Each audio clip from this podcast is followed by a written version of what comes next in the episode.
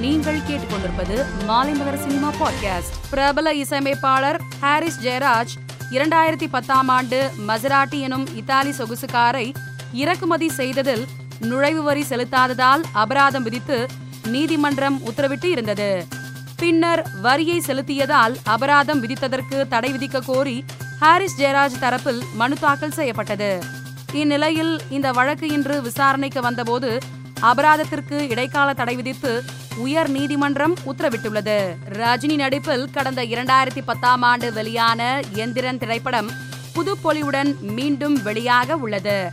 அதாவது முதல் முறையாக டிஜிட்டலில் ரீமாஸ்டர் செய்து four K ultra HD Dolby Dolby Atmos மற்றும் டால்பி விஷனில் பிரம்மாண்டமாக தயாராகி உள்ளது.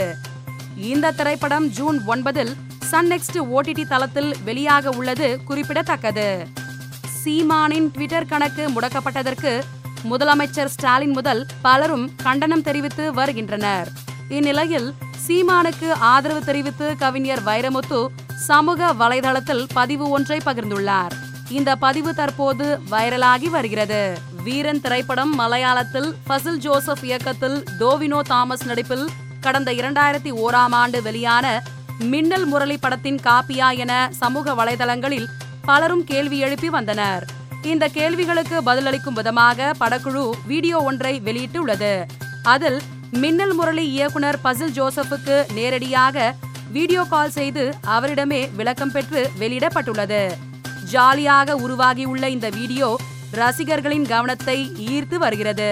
வைரமுத்து எழுதியுள்ள கள்ளிக்காட்டு இதிகாசம் தற்போது பஞ்சாபி மொழியில் மொழிபெயர்க்கப்பட்டுள்ளது. இந்த புத்தகத்தை மஞ்சித் சிங் என்பவர் மொழிபெயர்த்து உள்ளார். இதனை வைரமுத்து தனது சமூக வலைதளத்தில் புகைப்படம் ஒன்றை பகிர்ந்து அறிவித்துள்ளார். அறிமுக இயக்குனர் மாலதி நாராயணன் இயக்கத்தில் தயாராகும் முதல் திரைப்படம் மிரியம்மா.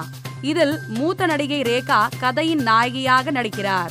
இருபது வருடங்களுக்கு பிறகு ரேகா கதையின் நாயகியாக நடிப்பது ரசிகர்கள் மத்தியில் எதிர்பார்ப்பை அதிகப்படுத்தியுள்ளது. மேலும் செய்திகளை தெரிந்து கொள்ள மாலைமலர் டாட் காமை பாருங்கள்.